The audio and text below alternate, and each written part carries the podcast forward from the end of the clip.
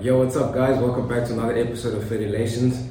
Um, I'm sure you guys can see on the visual. Uh, hope you're watching on YouTube first because that's where we're going to post it first. We are back where it all started, and I've rebranded, I think, once since then. And this is probably the third rebrand. And today we have with me uh, Mr. Regan Rice. Mr. Regan Nice. It's a pleasure. Yes. Um, Regan is no stranger. Regan is probably going to be the co-host of this podcast from now on. We're probably going to have to come up with a new name. Um, but uh, what do you think of this name, Regan? Fedulations, Rated R Podcast 23. Fedulations. I think it should be regulations. Regulations. yeah, that's a, that's a that's a good joke. That's a good joke. Try again. Let's go again. Let's go again. Let's give. I tried. I was like, um, Fetty and nice or Regan. Regan night. No, no, no. But we'll get back to you guys. We'll get back. We'll to get guys. with it. Yeah. So, um, one thing that I I heard you say one time was um, that I really am curious about, like as an individual, was um, climate change. Um, I believe you said it was like some sort of uh, scam. I think. Oh, this is getting controversial. It is, right? Yeah, climate change for me has been a fucking weird one because it's like there's so much crap online that says, yeah, climate change is happening, climate change is happening, it's affecting us. But at the same time as people are talking about climate change and saying that scientists are proving climate change exists, why is everybody being pushed away from the beachfront? And at the same time, the ultra wealthy BlackRock, the companies that hold the most real estate, are buying up the beachfront property. Doesn't that seem a little bit odd to you? Yeah, well, everything in this world is a little bit odd, right? But you can't like ignore. Do you think there's no essence of truth to it, like even a little bit? I think there is a little bit of essence of truth to it. I think we do have a little bit more of an impact on this planet than we should. But at the same time, I think it is also being used as a bit of a smokescreen to hide a ulterior motive. Of course, of course, as always.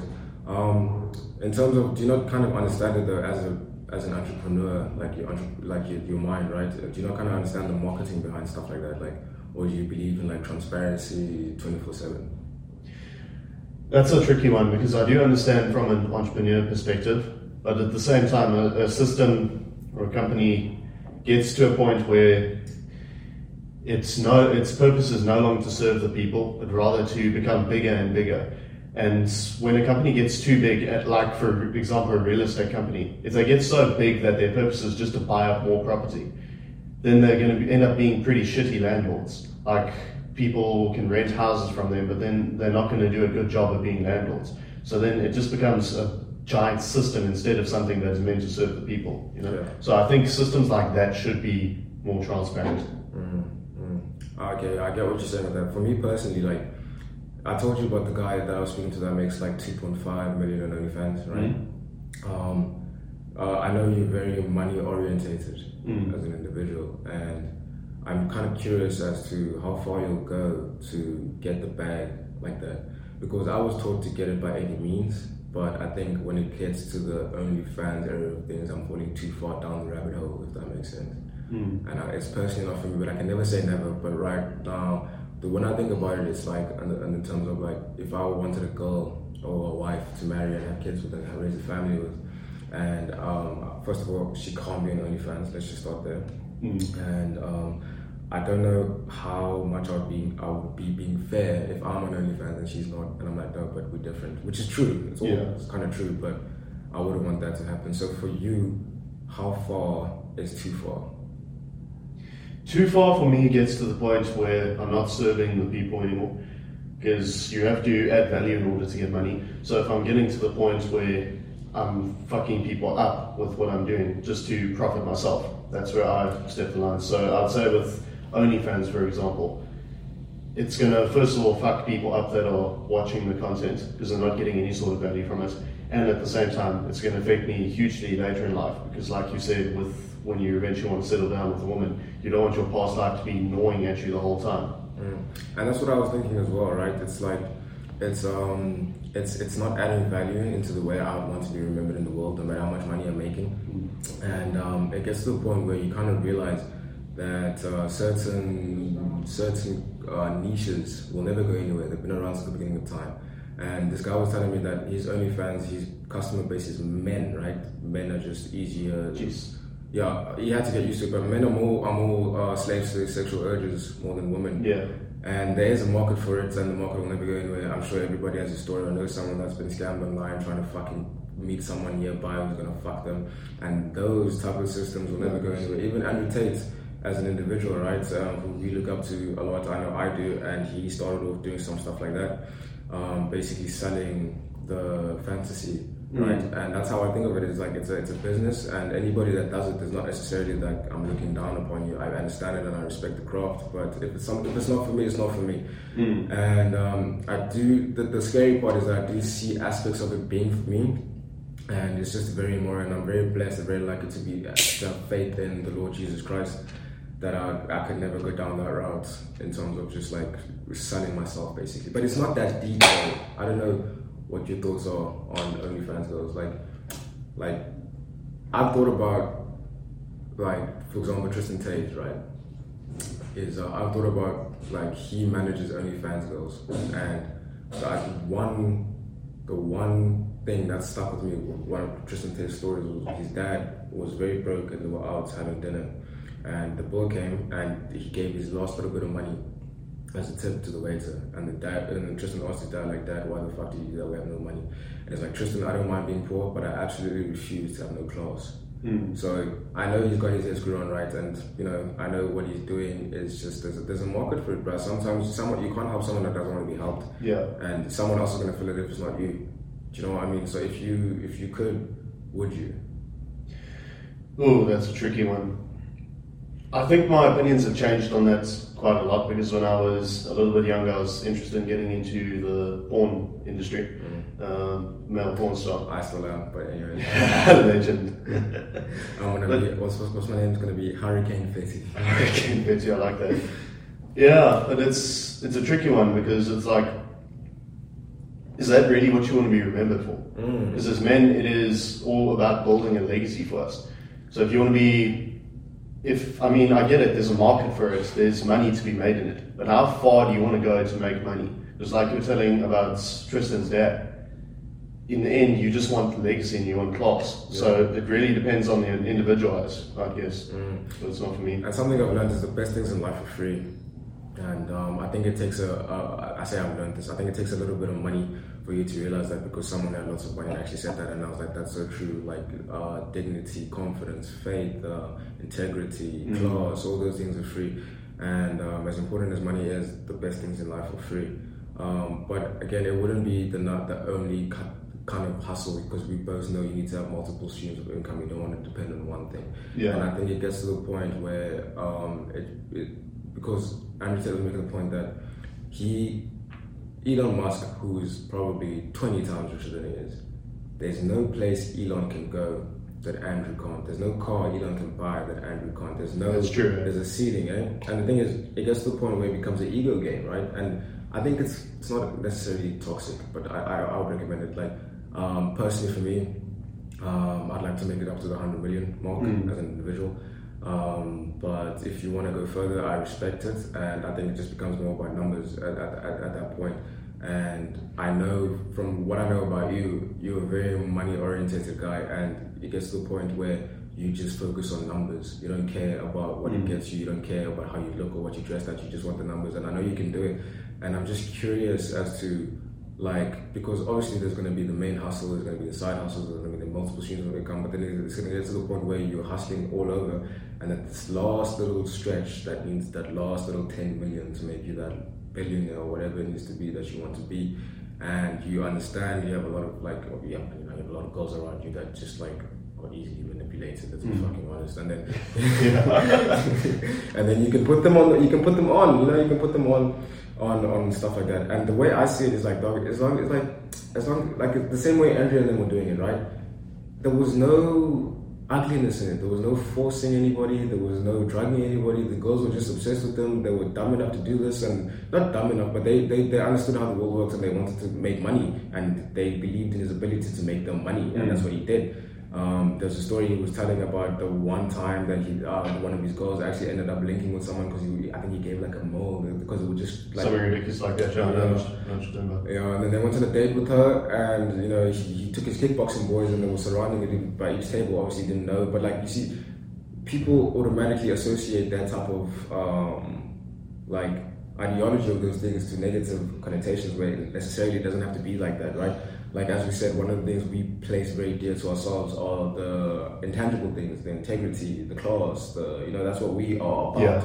and that's what we're going to be remembered as. So it's not necessarily that you're going to be remembered as this horrible thing, not this horrible thing, but this not so respectable thing because you've done so much already. Do you know what I mean? Um, Yeah, but you're also not taking into account when you get to that level, you start picking up a fuck ton of people that want to see you fall. Because, like the, like the saying goes, when you try to climb out of the bucket, the other groups pull you down. Yeah. So, if you've got all of that stuff on your background, people are going to start digging it up out of nowhere and making a bunch of shit out of small things.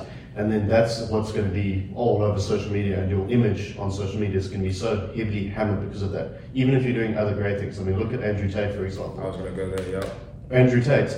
Everybody talks about his history with the webcam girls. Everybody talks about the fucking human trafficking thing that's is a load of bullshit. But nobody talks about, for example, his charity um, for orphans. Nobody talks about his charity helping dogs on the streets of Romania. Nobody talks about these things. Yeah, but as you said, right, the truth always comes out in the end. So even though Andrew Tate's um, image is currently botched, do you feel like in if he died today in ten years' time, that's how he'd be remembered?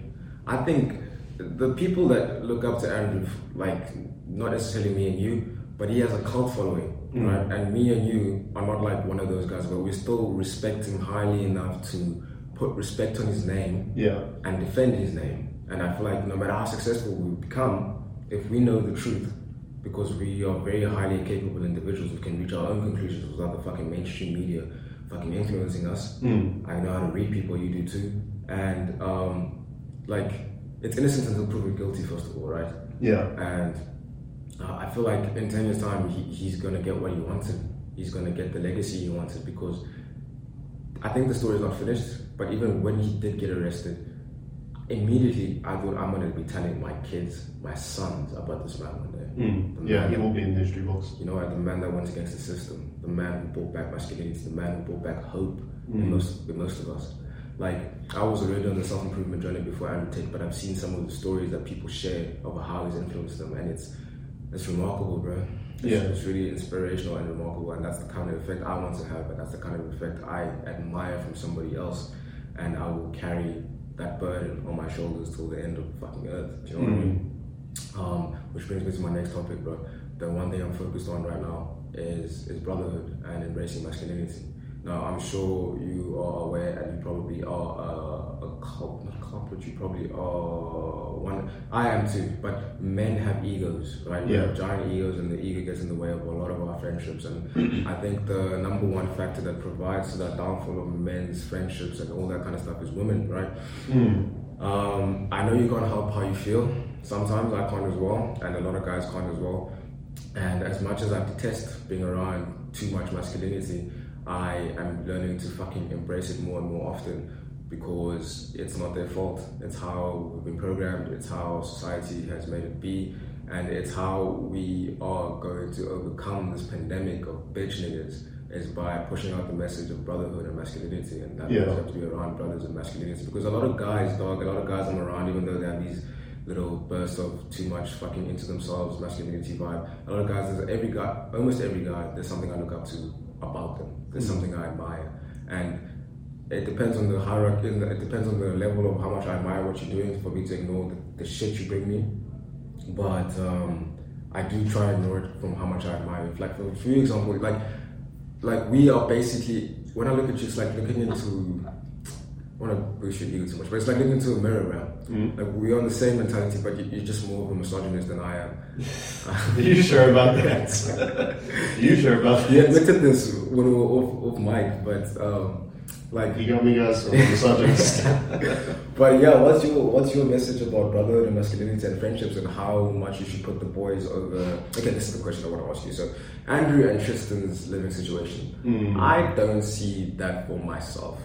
I'm not gonna lie, I don't see myself living with my brother until we're 34, sharing all the cars, sharing all this. I see myself living with my brother until we make all this. But the time I have a family, bro, I'm sorry, I'm on my own team. Like I'm always, we're always like this.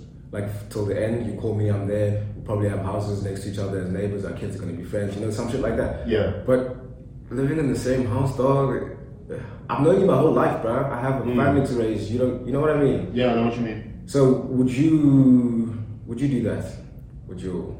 I think with the Andrew and Tristan situation, I think they've been close ever since they were kids.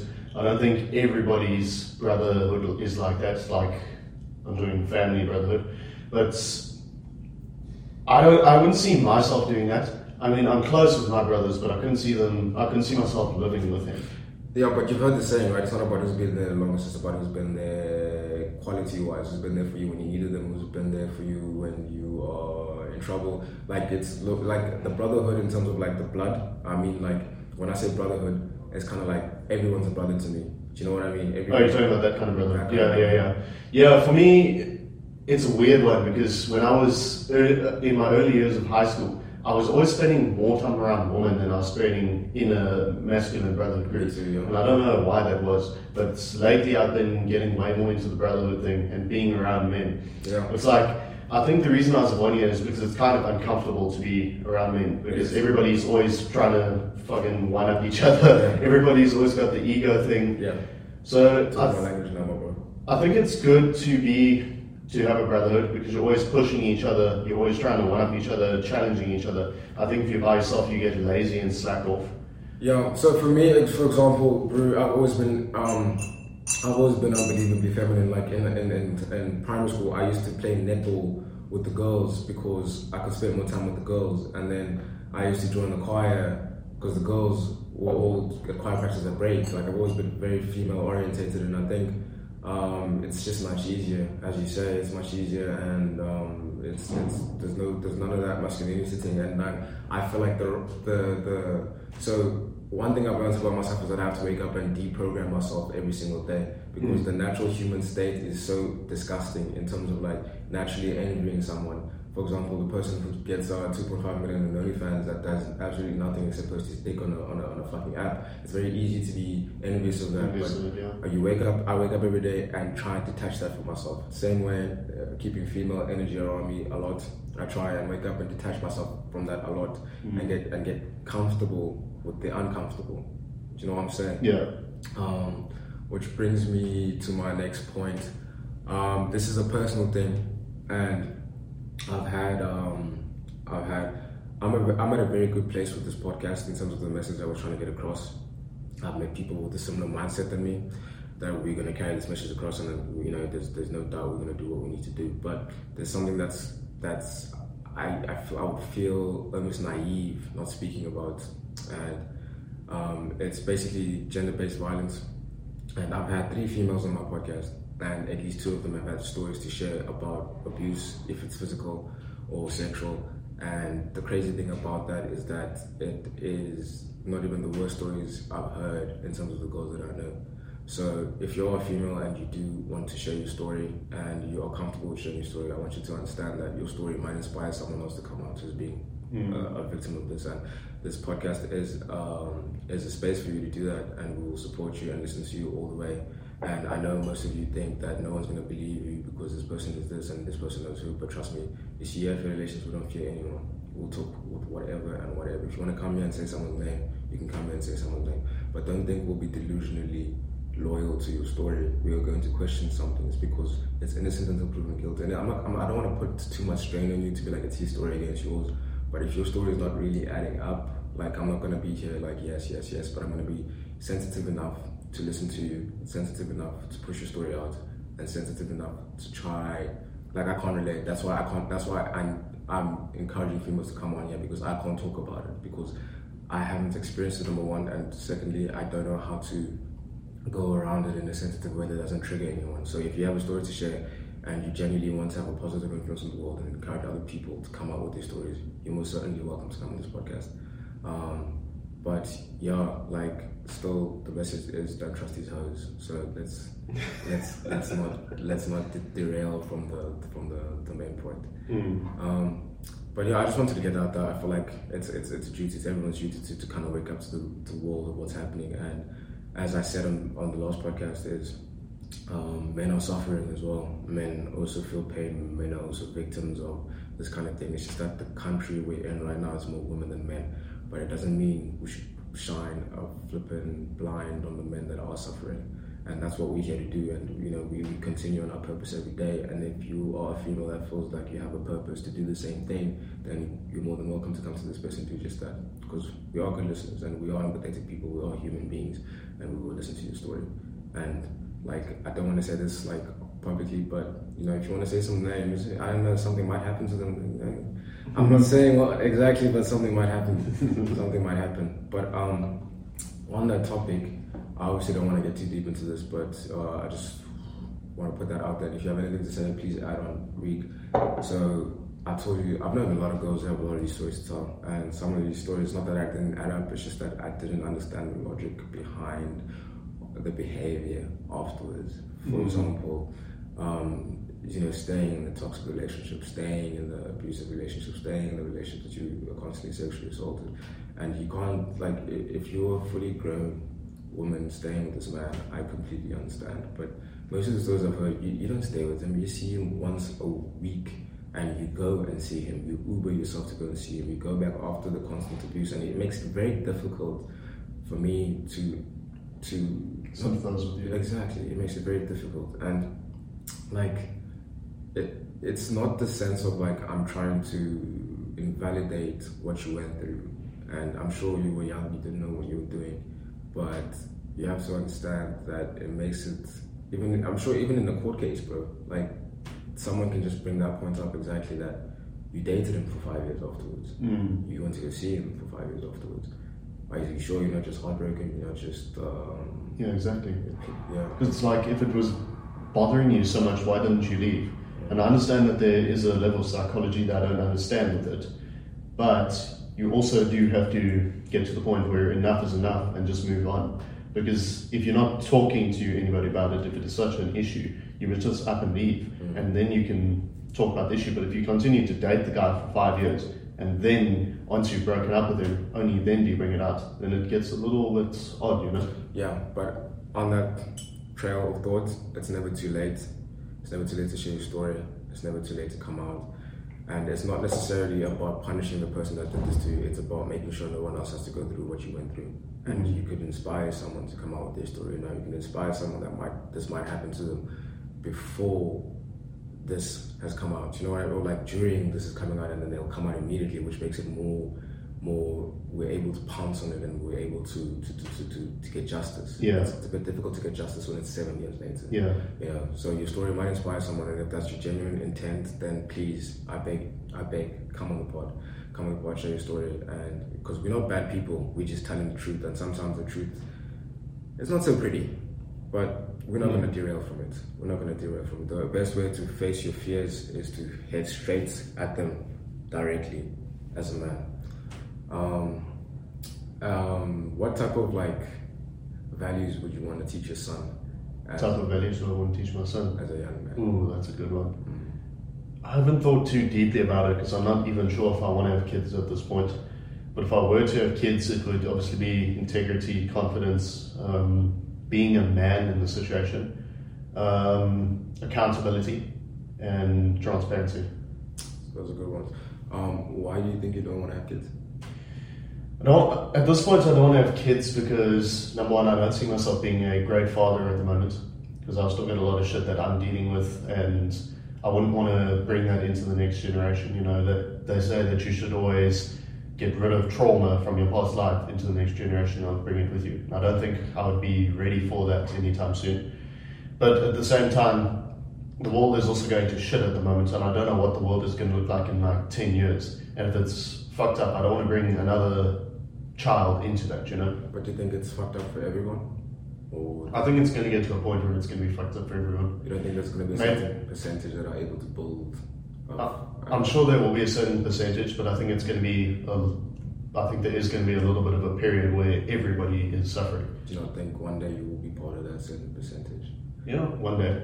Yeah. But I don't know where, what it's going to look like in the next 10 years. Yeah. And, you know, we, we suck a lot, we suck and take stick a lot on this podcast. And it's just something that I know I can, a flaw almost. That guy has mommy issues, bro. And that doesn't derail, that doesn't derail anything that he does. That has nothing to do with anything that he says. Oh, or it might, who knows, but not fully all the way. And you know, his sister doesn't talk to him.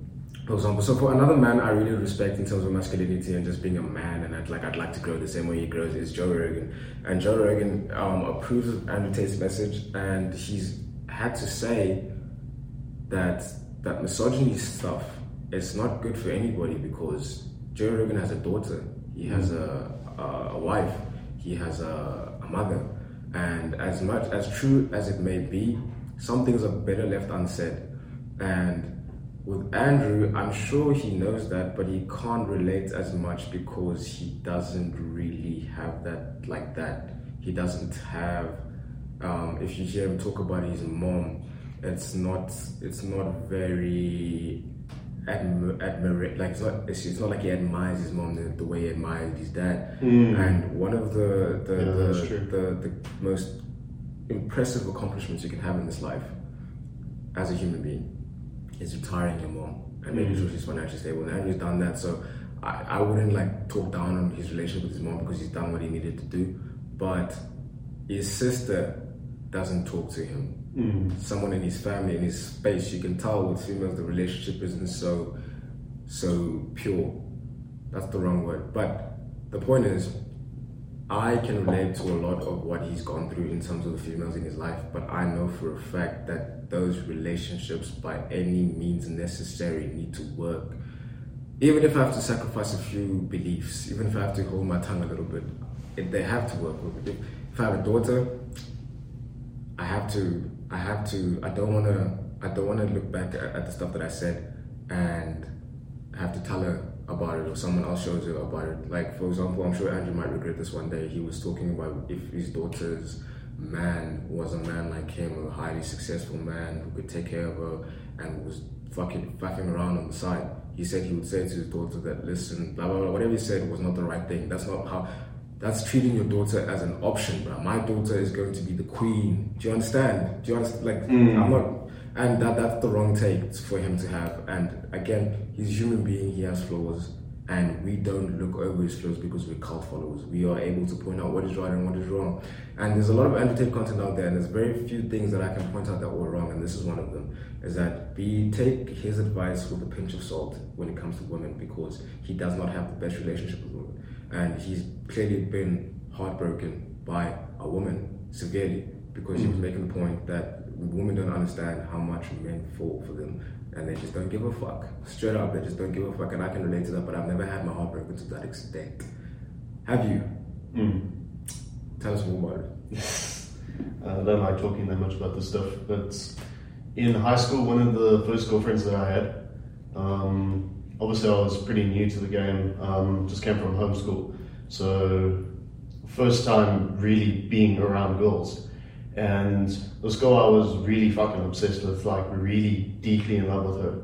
And then she fucking cheated on me out of nowhere. And then it, it got like weird in the relationship. And then she messaged me. She's, she's like, I want to take a break, which really fucking hurt me. And then a couple of weeks later, I was like fighting with her and shit. And then she admits, listen, I cheated on you, which really fucked me over. So Yeah. I think I can understand from Andrew's perspective, like when you get hurt that badly, it's like you get this attitude towards women, and it, I'm not saying it's right. I'm not saying that I have the great attitude, which is why I'm staying in relationships. I'm trying to heal from it.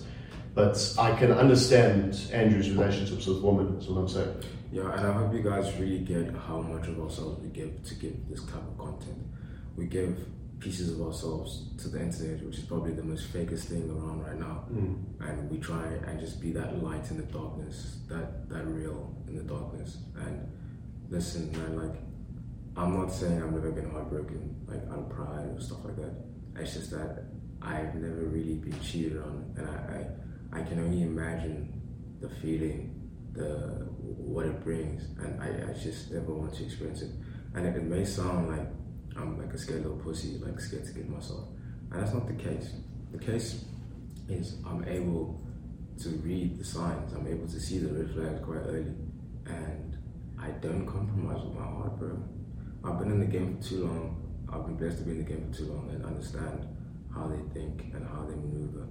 And uh, from when I was from when, from when first I was in the game, it's only gotten worse since then. And it's only gonna get worse from what I see. But I'm not I'm not saying there's no there's no dimes out there. There's no dimes in the rough. It's just that I haven't had the time to look for them or you know like yeah just to I don't judge every girl I meet or every girl I, I talk to I don't judge them up to the dark ground you know everywhere Mm. but um as I was saying to Regan is the when I get married I'm only doing this once I'm only marrying this person once there's no divorces nothing else and even if they cheat on me bro like we, we're doing this once and the thing is I can only blame myself if they cheated on me because the levels of tests I'm going to put it through is almost fucking unfair, bro. Like Mm. the slightest red flag, bro, you are out. I'm not going to put a ring on your finger. And that's good, bro, because the majority of guys, their thought pattern is, am I good enough for her? But so few guys think, is she good enough for me? And you know what it is? Is everybody is really afraid of being alone ultimately, and especially when you grow older, all your friends are getting married, all your friends are doing this, all your friends are doing Feel left out. you feel left out, and the people that make fucking um, deals with each other as kids. It's like, yo, if we are not married by 27, we better marry each other, you know. And it's it's like a joke, but it's a Yeah. it's a real ass joke, right? They are serious about it.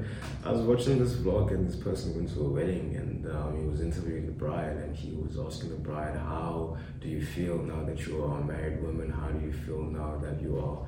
the bride at your wedding, how do you feel that you're now living your childhood fantasy? Childhood fantasy.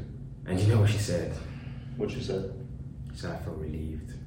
Mm. I was so disappointed in that answer because you should feel happy, you should feel satisfied, you should feel complete, you should feel like I finally found my soulmate, you should feel all the positive feelings besides, well, relief, sure, but that shouldn't be your first answer. That shouldn't be your first, okay, thank God, I'm here. Yeah, you make an interesting point there because it's like that's the kind of what you're supposed to feel when you complete a goal, Mm. connect, complete a goal in your next mission. But is that is that really a goal, or is it something deeper? Mm.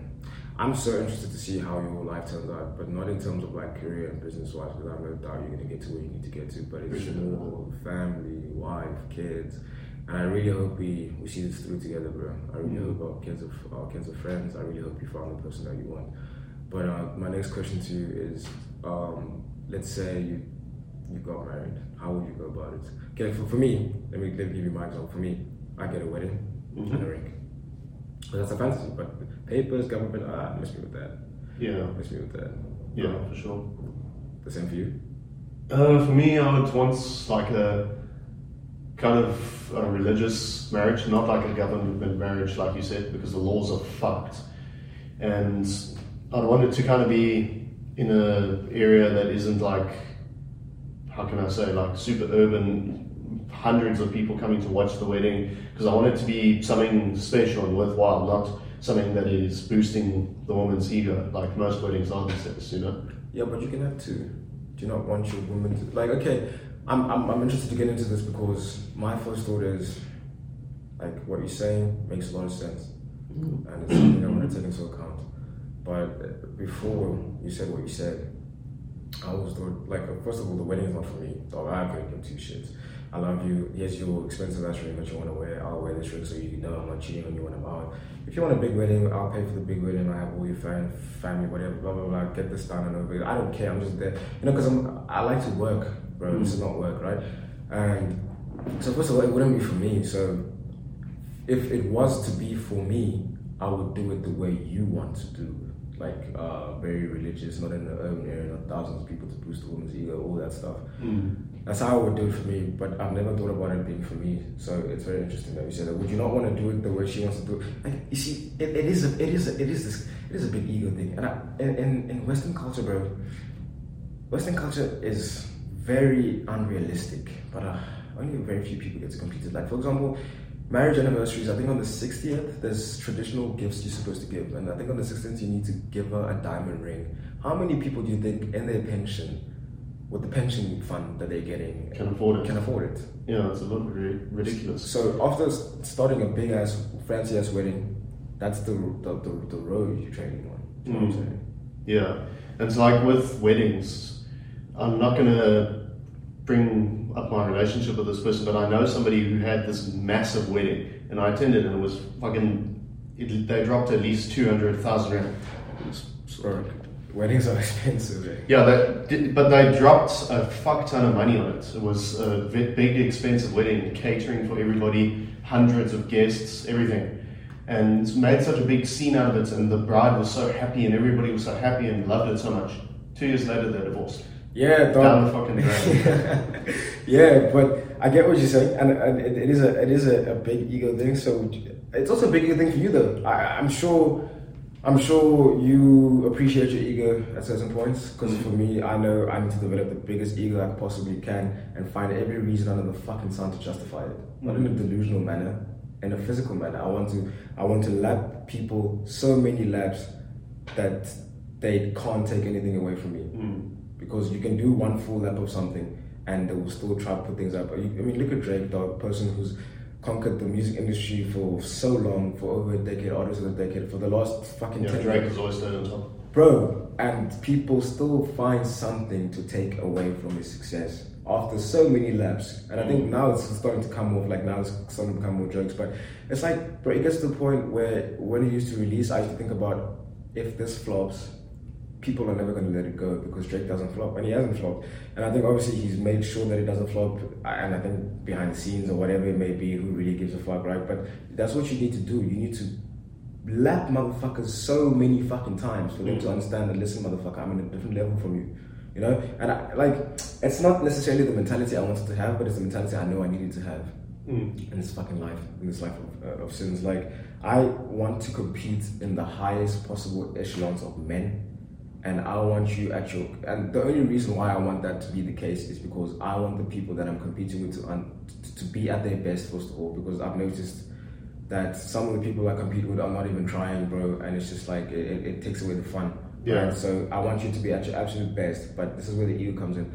I want you to know that you did everything you possibly could, and you still weren't good enough to beat me. Mm-hmm. And a good enough man with the right amount of morals and dignity. It's, in, it's Well, interesting. It's interesting. Have you always had that? Um, not always. I think the electricity just went out, so Is gonna- that is that thing still on? it's off, so we're gonna have to take a break. So uh, I think you were, you asked me if I've always been like that in terms of I want. I don't necessarily want to say I want to destroy you. I just want you to respect me.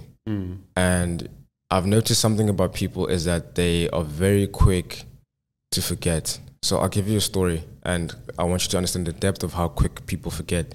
So in high school, when you're a kid, everything is a competition. Who can drink the most? Who can smoke the most? Who can pull the most girls? Every fucking thing you can possibly imagine. I had the name. I was called the dictator because apparently I thought it was my dick, and uh, I wanted to live up to that name by all means. So I made sure we go out. I get the most girls, blah blah blah, blah all that shit. No. So this one time I had a fivesome, and I know, I know, it sounds cool, right? But it wasn't with four girls. It was with my one friend and three girls. But still, it's a fucking fivesome. Have you had a fivesome? Exactly. Shut up. now, so now obviously people aren't gonna believe you if you say you had a fivesome. But luckily for me, my friends were outside the room, like outside smoking, chilling, and I got out, came out with three girls. You know, you can tell, bro. We were, we were getting busy. exactly. And then, um, so I'm like, now, okay, I've, I've secured my my spot for like at least you know probably till the end of high school, bro. Like, who have, none of them have had a five fivesome. Like, come on, bro, respect me. Yeah. So now, a week later, we go out the next weekend, and then they pull and I don't. And then at the end of the night, they're like, bro, what's happening? Are you falling off? What's what's happening Is the dictator? And I'm like, bro, are you forgetting about that five some I had last week? Like, bro, that's not something you just like anybody can do or anybody's done. Like, respect me, bro. I'm really Mm. Yeah, solid yeah. for like, and that made me realize I'm like, bro, with anything, you could make a million today. People know you made a million. People will be in your DMs trying to be friends, blah blah blah. By next week, they'll You be don't, and they're gonna tell you that you're slacking off. not even that. You have to keep it up.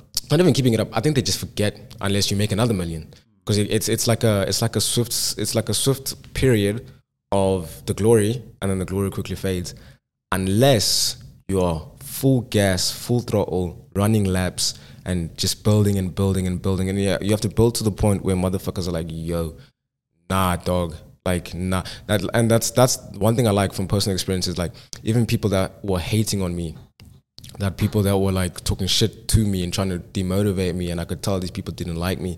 When they come around and they say, "Listen, dog, like you're doing it, you did it," you know that hmm. it's it's an undescribable feeling. They, they hate when you're at the bottom. They ignore you when you're in the middle. Then they want to be your friend when you're at the top. Exactly, exactly that. And it, it's interesting because it's like I'm not at the top yet, you know. So, and what's been what's been motivating me sometimes because you need that motivation, that burst of motivation. If you're staying consistent and disciplined, you obviously have a decline, and then from that decline, you need that boost to get you back up. And it's been stuff like that. People that hate me that come around, people that, and I, another thing I want to give you advice on, uh, boys, if you're listening, especially if you go to gym, is post as many selfies, as many gym selfies when you're done training, because that motivation from that gave yo dog what I received like like I would there was days where I would do absolutely nothing productive whatsoever under the sun, and except for gym. And after I was done gymming, I'd be like, "Yo, bro, like this is not the life, but I need to really think about something else, you know." And I'll put up a gym selfie, and then I'll just get so not not so many people. It it takes one person, you know, and um, they will be like, "Yo, bro, I see you, I see you," and then I'll be like, "Okay, yeah." So I gotta keep this up, and then a different person, and then a different person, and then a person you, that hated you, and then even even the hate, bro, because the hate does come. It's like, oh, small night, blah blah blah, and then now you're like, like don't let that shit derail you because there's a lot of negativity. I'm not gonna lie to you out here. Don't let that stuff derail you because it, it can. But especially if you're following me, bro, there's a lot of love with the gym progress, and Mm. like for me, for example, like bro, like I don't want to say I'm like levels ahead, but some of the gym progress I see is like, yeah, I respect it, but I, I've been doing this for like five years, bro. Like, you know, Yeah. I've really been been going at it, but I'm still able to to empathize, and it's not pity, it's not it's not um it's not fucking um shame. It's it's genuine respect because I understand how difficult it is from that first no muscle to that little bit of muscle. Because once you get a little bit of muscle, it's just it's, it gets easier from there, bro. You feel good, you just do it, blah blah blah. But that first no muscle to that first a bit of muscle, it's the mad respect. It's fucking painful, bro. It is. Yeah. It is. And I respect everybody that does it, and a lot of people do. You'll be surprised how much love is out there for the gym industry. So post your selfies, boys. I want you to post your selfies. I want you to put yourself out there. I want you to be prepared for criticism because it will only make you stronger. You should do that. Um, but yeah, I hope that answers your question. But it, was, it wasn't always like that. I've just always known that to be respected properly, you need to really do a few laps Mm. and um, it, it's especially if it's a it's a personal thing. Like Yeah. If it's personally personal to you. So for me, as I was saying, it's like I want to compete at the highest echelons of men, but as the man I am who has this dignity, moral compass of whatever it is, I am able to bow down my head to someone who's done it like four or five times. Mm. But I'm not gonna lie to you and be like, uh, I'm your friend, which I am, but I'm coming for your position. Mm. And I want you to want me to come for your position. I want Yeah. you to not sabotage me in a fucking snaky under the under the table type of way. I want you to sabotage me face to face, lapping me like a man. Mm. You know, because I'm not gonna let that happen. Yeah. Um, and that's why I'm saying ego is a good thing, bro. Ego is a good thing. Just don't let it eat you up. Control it, check it sometimes. Some people are not even looking at you enough to understand that your ego is not as big as it seems. It has its times. And I always try and make it known that there is a bit of fucking soul in me. But not everybody is watching you like a hawk every time. And if they're not, then they don't get to have a say. If you're not watching me and my, all my phases, then shut the fuck up. You don't know what you're talking about. You, you're talking about this phase you came in at, the phase when I needed to be a killer. Because you need to be a killer and a lover at the same time as a man. It's tricky, bro. It's really, Andrew Tate said this, and he was like, yo, dog, it's, if you deep it, it's like, as a man, you need to be able to kill someone that same day and hold your baby Mm. and have that sensitive touch and go home to your wife yeah. and not shake and Yeah, not because you need that balance. you do bro but And, and it sounds insane when people are talking about this, but it's like if you are around a man who isn't intrinsically dangerous, cannot harm another man, how the fuck can you expect him to protect you? Hmm. And it's always those like soft, nice guys who are actually the most dangerous guys because they repress it and then at some random stage it'll come out and then they'll hurt somebody out that they don't intend to because they don't know how to control it. yeah bro it's like if someone ever ran into my crib with my family my born baby and my wife in there you're going to die You'll fucking kill them, yeah. but the, the crazy thing is that that same night when I go to bed, I can't not be sleeping because I have a job the next day. I'm gonna hold my my baby's gonna keep me up. I'm gonna hold her sensitivity. I'm not gonna lose it out. You have to keep it together, and stuff like that is something that psycholo- psychologically you can't meditate through. You can't. Uh, ca- dog, you have you've seen Tommy on fucking Peaky Blinders, bro. that trauma, that trauma of killing a man. You can shoot as many guns as you want to at a gun range, but to pull a trigger at another human being. I have, I have a story. I don't know if I want to. I'm going to cut this out of the podcast, but I'll tell you, Oh, man to man. we did with Benji when I was talking about my court case. Yeah. I think if I have another assault, fucking, because the, the the um the files are what's that word called? They when you they can't be public. They're not public knowledge. They're- what's that? What's a word?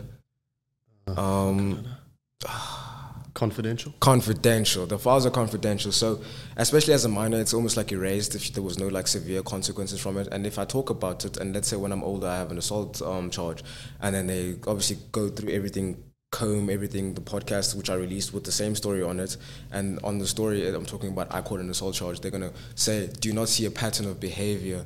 This and then boom, I'm done, right? And I'm not delusional enough to not think I'm gonna have to fucking beat someone up one day because I am going to have to. I'm going to have to if it's self defense or whatnot. But you know, I, I trust my level of morality, and for the level where you can't relate, I have faith in the goodness of the truth. Same way as Andrew Tate. He has. He was saying when he came out, bro, I hold no grudge uh, in my heart. I know the truth will come out. This is God. God, God, God, God, whatever.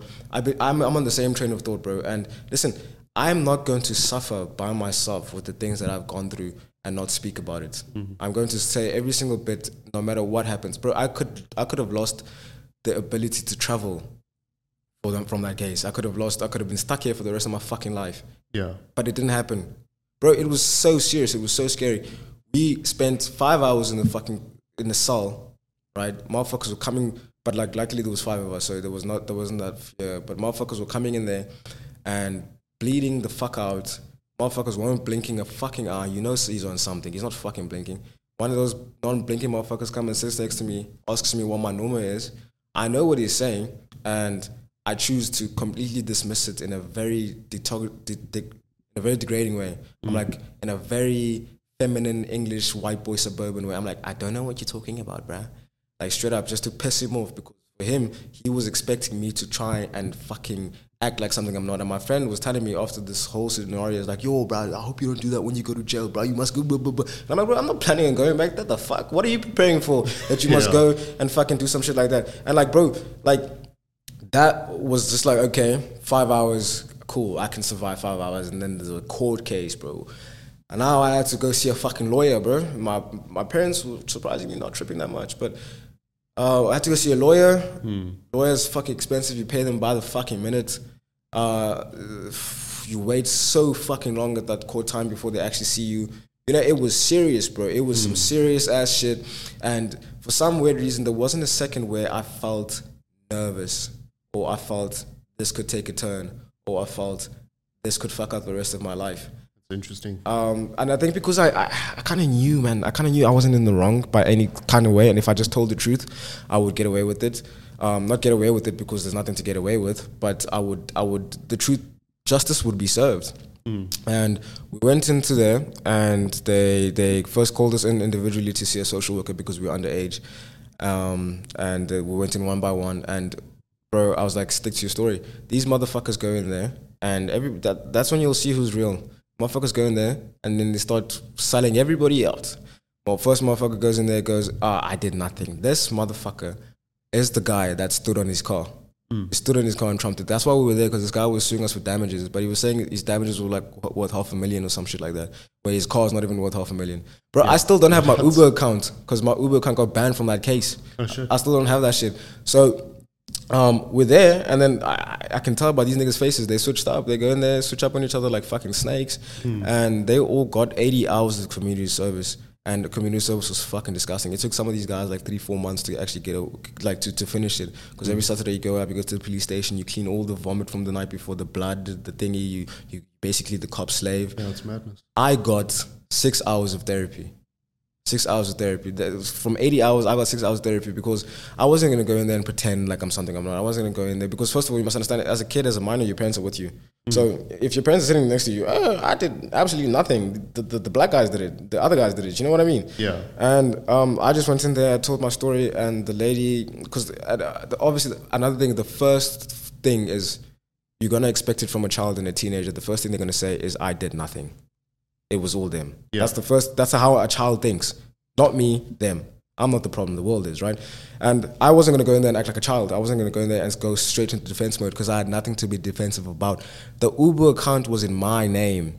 I had mm-hmm. every. I had everything to be defensive about, but I was there. I knew what happened. If I just stuck to my story, to what happened, I'd be fine. And that's exactly what happened. And people doubt themselves because people overthink, oh my gosh, what if they do this? What if they do this? What if they say this? I've had girls who've accused me of sexually assaulting them, and I haven't blinked an eye. I haven't lost any sleep. I've had people tell me if that would ever happen to them, they wouldn't know what to do. Yeah. Because you're gonna overthink it, you fucking dumbass. If you did, if you have nothing to hide, you have nothing to fucking worry about. Right? And you're like, no, but they're not gonna believe it, blah, blah, blah. That's because that's how you think. You're always trying to sell a dream to someone. You're always trying to sell a story. If you stick to what's true, to what's your roots, and not let, let anybody let you believe what you, you're something you're not, you'll be fine. This one kid, I know the first guy who got falsely accused of uh, sexually assaulting someone was, um, uh, he was getting suicidal because obviously the social media people coming in, cancel culture, blah blah blah, and he was he was acting guilty. First of all, they were activating his account.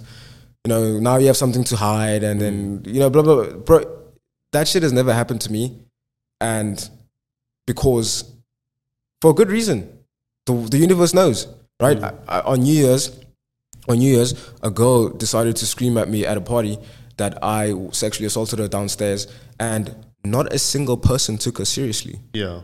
I I didn't. know. I, didn't try and sh- and go like because first of all, she was screaming at me in front of people. That's already embarrassing, right? So I'm standing there and I'm just looking at her, and I'm like, because I'm looking her straight into her eyes and I'm seeing her, and I wanted to know that you both, you you and I know because we were both there. Are you really going to try and do this here in front of these people when this is not true? And I said all that with my eyes, and I just looked at her. And then one of my friends came and was like, no, no, no, sit down, sit down. I got your back. And I'm like, bro, there's nothing to have my back for. I did fuck all. I sit down, I look around twice, boom, whole situation, I forgot about it already. The next day, she messages me and she's trying. I don't know what for. I already forgot about the situation. And then she's like, um, "Yeah, I don't. I'm not gonna lie. I did try to get you kicked out, but then when everybody else started getting involved, I told them to stop. And I'm like, you're lying. You didn't tell them to stop. No one was. No one was No gonna one fucking kick me out. And like, if somebody kicked me out, I'm not gonna lie. If someone kicked me out on New Year's, dog, and that's how, like, before New Year's, and that's how I started my New Year, I wouldn't have been here this year. And I'm just saying that, off, like, just, just logic, bro. You know. And at that mm. point in that night, there was no time at any point that I thought I was gonna get kicked out. There was no point where I thought anybody's actually going to believe her. You know. And I, I don't want that to be the the stance every guy takes that no one's going to believe her as long as because they could be lying. But I knew no one was going to believe her because people know me, dog. I have a podcast where I speak nothing but the fucking truth. I've given almost half of myself to this fucking craft, bro. I've Yeah. spoken about my court cases. I'm speaking about the situation right now. And the best thing to do with a situation like this is not give it any attention because you give it attention, it grows. Yeah. But I'm telling you the truth. What's going to grow? What's going to grow? Nothing. Nothing's going to grow because there's nothing for it to grow. Do you know what I mean? I know what you mean. Yeah. And um, she was the she was the second girl that's ever accused me of sexual assault in my life. The first girl was my ex girlfriend, who I loved very much and was my longest relationship. And I she messaged me recently, and she's been coming back for a long, long, long time. And she comes back with a different story each time. So um, I don't know. Have I told you the story before? Mm. Okay, so after let's say three boyfriends that she's cheated on with me, and after every single time when they've broken up, she has come to me, and then with the current boyfriend before they started dating, was telling me that they were vibing and sending me messages, and then even when they were fighting, come back, anything happened, come back, and then at some point, I think she was getting in trouble with the boyfriend because she kept communicating with me, and then um, a different girl told me this. She said to me, I needed herself. She said, I needed to hate you, not to love you, because I'm in a relationship. And this girl did the same thing, but I guess it wasn't working. So she convinced herself that I sexually assaulted her so that she can really hate me. Hmm. which is just literally convinced herself to the point where she was believing it. Bro, and it comes back to that thing where you want to talk about about female delusion and like it's a real thing but it's not so much female delusion and i'm sure i think we were the, with the same girl when she said this she said we can we can gaslight ourselves into believing anything remember when that chick said that Yeah. and with the camera was off and i was like yo i wish i had that on a on a tape so I Yeah, could you wish. Yeah, because she was like, we can literally gaslight ourselves into believing anything. I can do the same thing as a man, but I, I try not to do it because I try and face reality every day because I can only win in reality, right? Motherfuckers can say and sell themselves whatever story they want to sell themselves, but in the, in the end of the day, the real world is going to prevail. You're going to see me doing better than Yeah, you, whatever you convince yourself. And yeah, bro, you you've watched enough. You were telling me you you you've watched enough podcasts of them not being able to make their point because their point isn't existing. They It's non-existent. They're just bluddering a bunch of words together that have been put into their heads. Mm. And that's what it is, right? That, that, that, that female delusion thing. It comes from gaslighting themselves into believing something that they want to believe or into um, planting the plant to the feeling they want to feel. She wants to feel hatred towards me. She can't feel hatred towards me. So she makes us something up in her head. Yeah. And the night she was talking about, the night she was talking about, she snuck out of her house, out of her window, jumped her back wall, Ubered herself with her own money to my house To see you. to see me and then Ubered herself back and did the same thing three nights in a row afterwards. So if that night I did something to you that was so horrible, Why did you keep coming back? why did you keep coming back? And I'm gonna go back to my point is that I'm not trying to to to to, to make a message out of this. I'm not trying to to, to to inspire anything to happen from this message. This is my story and I'm telling it. And I still have sympathy and empathizing in my heart for the women that really go through the struggle. And for them, I want you guys to understand that there is some false stories out here, and you should just be as angry as us because the false stories take away from your real stories, which is why we need to shine a light on the real story. So if you have a real story, come tell the real story. You know, it's very easy after going through something like that to be have a lot of anger in your heart Yeah. to dismiss any type of story like that. But I'm not. I don't work that way, which is why I'm scared to get heartbroken properly. Because when people come to me and they've been heartbroken and they they say something that's very fucking rude to or very like detog what's the word de detog uh, Derogatory. yeah, that one. Um, so it's early in the morning. That uh, sometimes it makes sense what they're saying. Sometimes what they're saying is true, but I cannot feed into that because they're speaking with emotion. I can't. And if if if that happened to me, I wouldn't be able to speak from this because it can get out of hand very quickly. Do you know what I mean? You start to lose the plot. It starts to become a, a whole person. Like I'm sure when I was talking about the story about what happened to me, it started to feel like a lot of emotion was in there. But trust me, bro, I've learned to control my emotions. I'm a man. Um, I'm not really a man. I take ashwagandha. My ashwagandha is. but but like like overthinking is always going to fuck you up, and I will. It's a human instinct, but humans are gross, bro. Humans are gross. I, I don't want to be a human being. So, Iman, when we were hiking down Lion's Head with him, and then he got down and we were having a drink with him, he was showing me a tattoo on his arm. And he was like, yo, one of my friends told me it looks like a, I don't know, something stupid, like a dick or something dumb. And he's like, yo, but now I can't unsee it and I actually hate it and detest it. I'm like, bruh, you got that tattoo for a reason. It's on you permanently for your life. Now, every time you look at it, you can look at it for, with disappointment. But that's the human brain. Somebody who probably isn't on any man's level and what any manner whatsoever said something. Just put something in his head and Yeah. now it's a belief. yeah, that will never be me, bro. Yeah, Even that's good. that will never be me. I know why I got what I got. You know what I mean? I know what it means, what it symbolizes. It's only gonna happen if you like getting dumb tattoos and you don't know what they mean, and then someone just throws you a different meaning, and then now you it's stuck on you for life. Yeah. Yeah. But if you have something that you put on yourself that has a specific meaning to you, you can't allow other people to try and tell you otherwise. And I, I almost did. I almost did. This Like I'm starting. I'm starting to learn to write everything down. I get very scared to write stuff down because this book, everything that's written in this book, gets accomplished and gets done.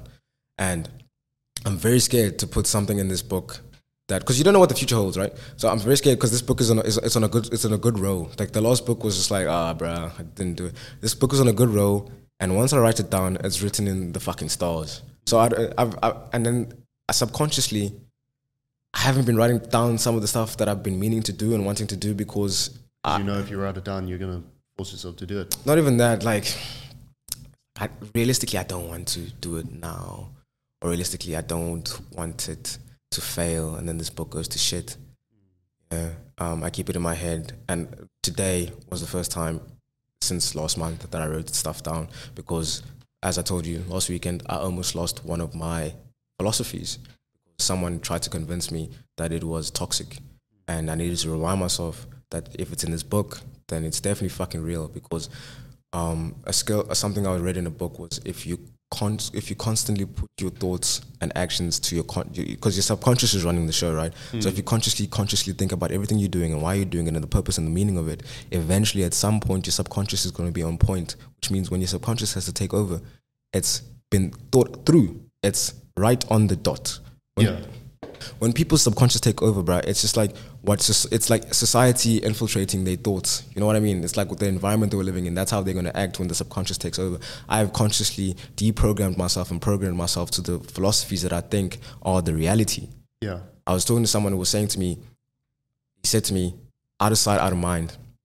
Right. And I was like, is that your life philosophy or something? Like it was like, yeah. yeah, yeah, yeah. And then he was like, no, that's my reality. And I'm like, you see what I mean? Just blindlessly going through life, but it it's a there's no rea- it's a philosophy. You make your own life. You make yeah. your own reality. And my life philosophies are my reality. That's why I'm fucking succeeding, bitches. yeah, but that's good, brother. Because the shit that you think consciously does eventually go to your subconscious mind. It's like, for me, my subconscious mind is very fucking damaged. Mm. And I'll notice this when I have a little bit too much to drink because when you drink too much, you lose that filter. Yeah. And then the person that you are starts to come out. Exactly, yes. And I realized that I'm a fucking dickhead mm. subconsciously. Mm, so I'm, same. Yeah, fucking dickhead subconsciously, and I act like a complete idiot when I've had too much to drink. Mm. So I try and avoid it. But you have to reprogram your subconscious mind mm. because even if you can put on an act consciously, in reality, when it eventually gets to that subconscious level, that's who you really are coming yeah. out. So you have to reprogram that. Yeah, that's what was scary about the situation I went through was that is this really who I am subconsciously? And then I started to remember that this is a human being telling me the story. If two other three other people are telling me a different story and he's telling me this story, then the three other people are probably right about what happened. And that sounds more like me. You know what I mean? Yeah. What he was saying was trying to blow it out of proportion because he was trying to make me have a self hatred towards myself or trying to look make you look like a bad person because he's insecure, maybe. But not even trying to make me look like a bad person because it was only me and him having this conversation. No one else was involved, right? So mm. I think it was a more personal, direct approach. Like I don't care if you try and make me look like a bad person, like that chick tried. It's not gonna work. What I mm. care about is what you try to put in my mind and plant. If you're trying to plant nonsense into my mind and trying to get me to think that I'm not the person that I think that I am, or fuck that, know that I am. You know, I know who I am. I know what I provide. I know how many laps I've done, and motherfuckers tend to forget that because they were there when I started those labs. Mm. They stopped halfway. Do you get what I'm saying? Yeah. And don't put that on me, dog. I never stopped. I never stopped, and I will never stop. And I was telling you, remember that I was telling you, I was like, it means nothing now if you don't have this same mindset, the same drive in your prime where you're 24, 20, 25, 26, if you still don't have this and you lose it in between, it means nothing. And now I have this longer reign to try and keep from when I was 16, when I started on this journey, until the rest of my fucking life. That's the only way I can know how to keep it because these motherfuckers have a break. And someone was saying in a motivational saying, was in a motivational pep talk in, a, in the locker room, was saying, it isn't fair. This game isn't fair. Sometimes a guy doesn't work as harder than you and he still gets what you want. Mm you know, and uh, I'm prepared for that. I'm prepared for someone to start at 24 and succeed at 25. Well, I've been starting since 16, and they will do better than me. And I'm prepared for that because in the long reign of things, in the long, long run, you're gonna. I'm never stopping. I'm never stopping. That that relates very well with me because when I started doing the gym thing, it's like my friends that are, were already in it were all hitting it so hard, and then they were fucking criticizing me when I was taking days off and everything but I still stick to it longer than them. Exactly. And now I've gotten to a level where I kind of respect myself, and I look back on my friends that were disrespecting me at the time. And they've all kind of stopped the gym thing now, and they're getting smaller. And now they're like, "Oh, Regan, you're fucking taking steroids." And bro, and then it becomes that that drives, eh? Yeah, it becomes that right. You see, I don't trust people that are overly unrealistically motivated because you have to pace yourself. This is a long life journey, bro. Yeah, it's for life. Motherfuckers that want to work out. If, if you just jump into it and try and go at it as hard as you can, eventually you're gonna fall off. Yeah, it's like what they say with diet, right? It's like you have to enjoy it, otherwise you're not gonna stick to it. If you want to eat plants and shit, it's not gonna stick to it, bro. Like just be realistic about it. Yeah. Um, you want to go hard. I want to go hard. I've gone. I've gone hard for a certain amount of time, and listen, I've learned since back then. Even when I was going hard, I knew I had to branch out to other branches of my life instead of just being what I was. I had to get other assets into my arsenal, if that makes sense. And mm. um, a lot of the people, unfortunately, that I know, I guess I would say, are the typical nineteen-year-old of, uh, uh, like bro, I'm tr- like, like I'm the I'm the same, I'm the same, but don't expect to see me at the gym every day because I have other grinds. Hmm. I can gym at home. I can do a 15 minute. I do 100 push-ups every single day. I do 700 push-ups in a week. You know, and sometimes some weeks I end up doing more because I'm more motivated. And it's it's still small. I can keep. I can maintain that. I'm working at the desk every fucking day. Drop 25 push-ups. Take a break. Come back. 25 push-ups. You just have to do 25 push-ups four times and 100 push-ups done. It's so unbelievably easy, but it sounds impressive. You know, and I, listen, oh, you didn't come to gym today because I'm grinding, motherfucker. I'm doing other things. Yeah, exactly. You know, Like this is not my only hustle. And the thing is, like I showed someone, because people, I showed someone my pictures of like when I was at my prime, when I was about to compete, and they were like, "Nah, bro, you you you, you served your time. You did you did what you needed to do, bro. Like you really did it." And I'm like, bro, yeah, it's funny because you think I've lost it because I don't. I'm not so focused on it anymore. So not so focused on it anymore. But if you went back to it, you could easily get to that point again. Bro, it takes just a week of pumps. Yeah. and I look better than not better than you, but I look better than you. Uh, you know, and I don't like when people come to me and they're like, "Bro, you like you, you're in good shape." I'm like, "Why are you not in good shape?" Or like, like People who fucking accuse. Do you get people accusing you of taking steroids? of course, every ever since the beginning, dog. It's fucking irritating. Since the beginning. it- It's like it's not that difficult to get to that point. If people would just stick to it and be fucking consistent, then they would look the same. But they want to sit there at the bottom when they're waking up late, not doing shit, and then they want to accuse you of taking steroids. Yeah, I have two points to, to put on that. For me personally, I understand I have, you know, Shaka Zulu genetics, and the people fucking accusing me have Jan van Riebeeck genetics. So obviously, you're not gonna get as big as me, no matter how hard you work. I just have good genetics, and I understand where it might come from. Um, and yeah, yeah, the like the people that don't work as hard as me, it comes from them more often. But there's people that I know work hard that don't understand how I look the way I look, and I'm like, I'm genuinely gifted in Yeah. terms of my. Yeah, there's a there is a level of genetics to it as well. But the point still stands. The if point- you work as hard as me, you'll get similar results to me. of course. And then my second point is, um, um, what was I gonna say? My my second point is it's like racism, right? I can't. I've learned. So the Joker said this. He said, um, the desire becomes surrender, and surrender becomes power, right? And I cannot surrender myself to a racist when they're being racist they'll have power over me. I let nothing have power over me. Yeah. I can't surrender myself to steroid accusations because it will have power over me. It takes Can't let something have power over you. exactly the minute someone says a certain thing to someone and they're fucking overreacting. I know I got you now, bro. I got you exactly where I want you. Yeah, that's true. Yeah, Just quickly check this thing. it's fine. Everybody wants to look at me, anyways. Legend. Um, Is it working? There's a there's a charger back there. Is there a A port. No, I don't think so. I'd probably have to go out and fetch one. But we can wrap up. I think I've got. I can wrap up at 35. Yeah. Oh, should I just wrap up now? Uh, is there anything else you want to say? not really? Okay. Well, thanks for coming, brother. Thanks for coming. Of course. I mean, it's yours now as well, right? Claim it. Feel it. All right. Thanks for listening, guys. Uh, stay tuned for the next episode. Got to put our foot on the gas this fucking month. Can I can I tell them about your your financial goals for this month? Cool. Our Regan's financial goals for this month is thirty thousand rand. How old are you? Eighteen. You can imagine he's almost halfway now. The month just started. He's eighteen years old. What's your excuse? Get the fuck up and work. Away, love.